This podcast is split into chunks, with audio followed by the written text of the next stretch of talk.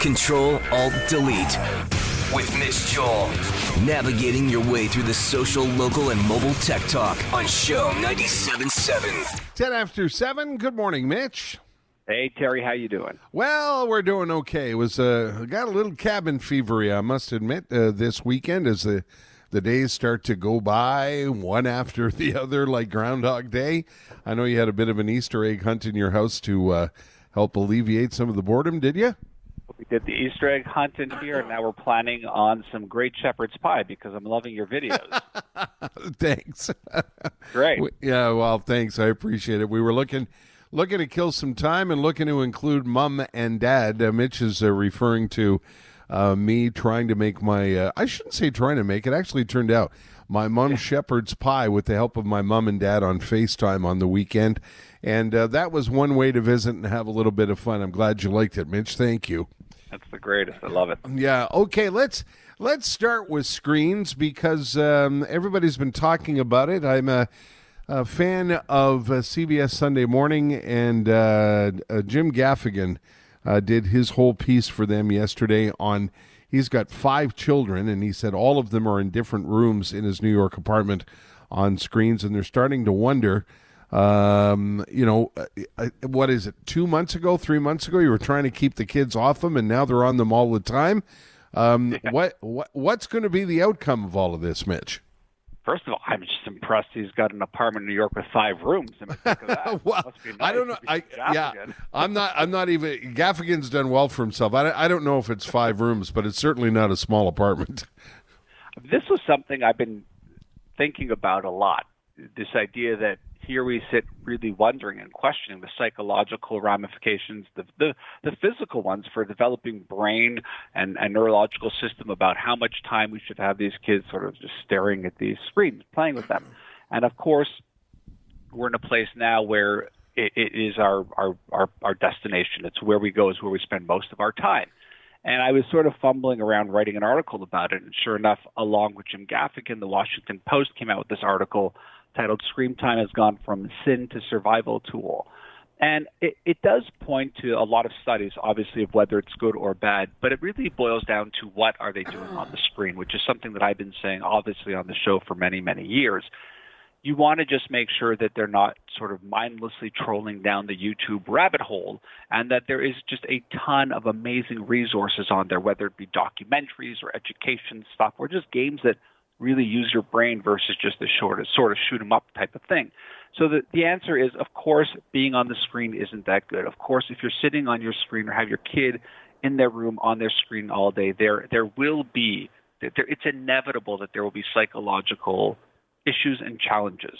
You you cannot be sitting on a screen all day in a room by yourself and think that there's going to be a happy ending here. So whatever you can to break it up to really be monitoring the time, to monitoring the content would be helpful. I'm not saying have fights in the house over whether or not you should.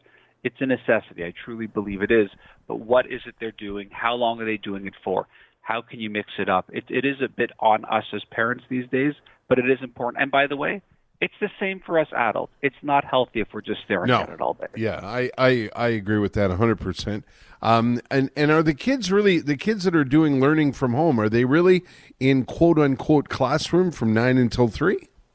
We have one that is doing a lot of this distant learning at their school, and yeah. it is, yeah, it's it's a nine to three situation. Um, and I am. I'm always concerned that they're just. It seems like they're on the screen all day because what happens is, yes, there are breaks in between, but the kids wind up doing sort of side chats or, hey, did yeah. you see this? Right. And next thing you know, the break's over. And I'm like, wait, where, where, where was the kid all day? Where was he? yeah.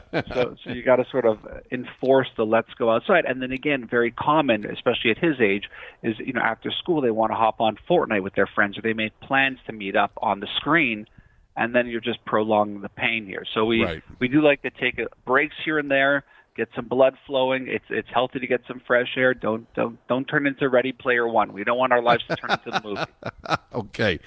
Um, all right. Now, how about this? I like this idea. Uh, this is 10 easy steps to rock your Zoom meeting. Does it start with wearing pants? no, that's the great. Well, it depends. If you have to stand up and present, you might. Yeah. Okay.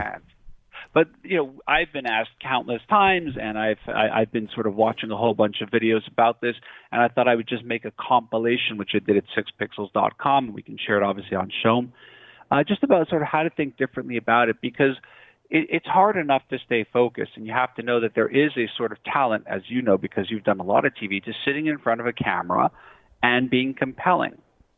So I sort of took a sort of best of, and then my own tips for having done this over many, many decades. You know, one is people tend to sit really, really close. I'd recommend sitting a little bit back and off to the side. It's sort of a perspective that we like. We sort of work in these sort of idea of thirds, or photographers do.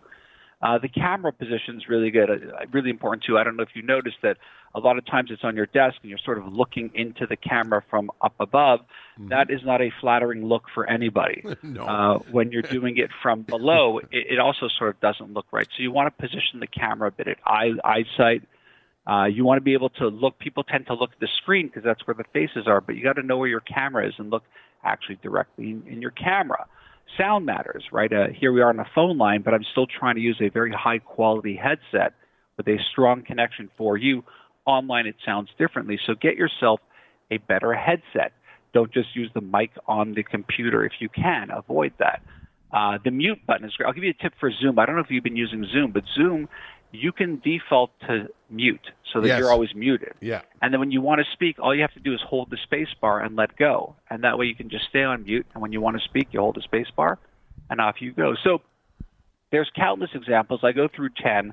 The other thing I do is, is I have a list that I created for all the type of gear I'm talking about. If you want to have a green screen, better lighting, if you want to have better, better mics or better headsets, so you go to sixpixels.com, you'll see the article. We'll share it here on CHOM as well. And I think it, it, it really does change the dynamic of the call when it's compelling. And it's a tough thing to realize. Smile, keep these meetings short and tight. I'd rather yeah, see more yeah. frequent meetings than yeah. long ones. Little tips like that. Yeah. Long ones, long meetings are never good, whether they're at a boardroom table or on Zoom. And I, I don't know if you saw it, but it's very, very topical, very timely. Uh, Saturday Night Live that did a, a, a version of the show with all the cast members isolating at home. One of the uh, one of the skits they did was on a on a Zoom meeting, and it was very, very funny because it addressed some of the things that you're talking about. It was but quite you can funny. get creative. I, I Yeah. shared this on my Facebook, and I actually tagged you on it because I thought you'd love it. But the crew at ESPN, they do a Zoom, I guess, and they they broadcast it for people to just check. And there's no sports to speak of. And somebody came up with this idea of let's see who is the most famous person we can get to join our Zoom. and they created these sort of rules, and they were started texting their quote unquote famous athletes and friends. And it's a pretty amazing video to see. And I, again, we can share that in the show notes, but you can be very Yeah. creative with it. But you're right. The general rule of thumb here is because we're checking in and because we do want to see each other, if you can make those meetings shorter Yeah. and then more frequent, Yeah. you're better off. So rather than a one hour on Monday, do two or three throughout the week. It's going to change the dynamic. Uh, everybody's talking about sports. Let's quickly talk about this one. iRacing is something that I've I've had experience with. It really is unbelievable. iRacing is something that the the uh, the racing fan can subscribe to at home, and then with computers, you can race in your basement on some of your favorite uh, racetracks. Uh, and race with other people around the planet, and NASCAR has put this to use. Has have they? Now, this is amazing. So, a lot of the major leagues have their sort of e-sport level types of, of players doing this. People who race cars professionally usually have these pretty intense simulators in their training facilities or their homes. And I mean, this isn't just like a sort of steering wheel and a little joystick. We're talking about fifty, sixty thousand dollar rigs that really simulate the actual experience. And so NASCAR got very, very smart, and they've been working with iRacing for a while, and now it's being broadcast on Fox. And I didn't know about this until I was actually on Zoom with my brothers, and they were all watching, and I went, "What is this?" And when you see it, it it does. It actually looks like car racing. So they're taking the pro racers, they're building out these circuits, and these circuits really are the actual circuits down to sort of like almost perfection. They're racing each other from their homes, so they are totally social distance. It looks really cool, and they even got the announcers to announce that. Yeah, yeah. And listen, I'm not a, a massive sports fan, and I'm definitely not a, not a huge fan of, of car racing. But to watch it and to see it, I was like, this is, you know, for people who miss it, here you go. And you can live stream some of it on Twitch. They have different types of leagues. But the NASCAR one is the actual professional racers. They're in their basement, in their simulators, and they've got the announcers. And it's really fun, especially when they switch to their, their actual homes and you see them in the cars and talking. it's, it's, it's quite a, you know, again, it's just something Yeah. to make you smile, but a really good application of technology that they use to train with the real world what do we do. Yeah, a great. Uh, it's a great anecdote for uh, people who have been uh, missing sports and racing, uh, in particular. Your app of the week is one we just used last night. It's an important one this time. yeah, this is one of the apps that I use all the time, and I actually had to go onto my blog and and, and sort of do a search because I thought, how have I never talked about it on Showman? Sure enough, I hadn't. I was shocked. Many of us now are in a situation where we have to send really big files to people, whether it's a PowerPoint deck or a bunch of pictures or whatever it might be. And I swear by this application. It's a website called WeTransfer. And there is a premium one where you can pay you're really sending a lot of stuff, but it, I've never had to actually use the paid version. I've always gotten away with just sending the files, and it's basically free. It's a website. You add the you add the file. It's really simple to do. You put in the email where it's going and a message. It will send a massive file, so it's not clogging up emails. It's not going to not get through, and then it sends the person an email saying basically you have a WeTransfer file. It's this. Here's the message from so and so you click the link and then it starts downloading it onto your computer so you don't have to worry about things like it's not going to go through it's going to get clogged. I love it because it notifies you by email when the file has been uploaded. It notifies you when the person has downloaded it. It notifies you if the person hasn't downloaded it. Yeah, it's so a just really terrific. useful tool yeah, Yeah. i mean especially and so what do you what have you been using it for terry Well, it's just you know they're they're working. I don't want to spill the beans, but they're working on a video at Sh- at CHOM that I contributed to, and again, as you point out, it was a little bit long. So you know you try and send it by text or by email, and you get that note that says you know your file's too big, and we WeTransfer is like bing bang boom, and you. You're correct. When I w- woke up this morning, it, it had notified me that the person I was sending the file to had downloaded it. So it really is really terrific and, and something in this this time that we're faced with uh, comes in, in handy for sure. Yeah, when I do PowerPoint decks and the client wants to see them, I got to use it because the files are too big. When I Yeah. when I do my bass my bass player podcast, you know that I got to send to a whole other. So I, I use it. I mean, I'm using it almost daily. And again, I Yeah. was shocked that I hadn't mentioned this You never show talked before about after it. all the years. Yeah. So it's WeTransfer.com. It's free. If you have a big file that you need to transfer securely and simply, WeTransfer.com.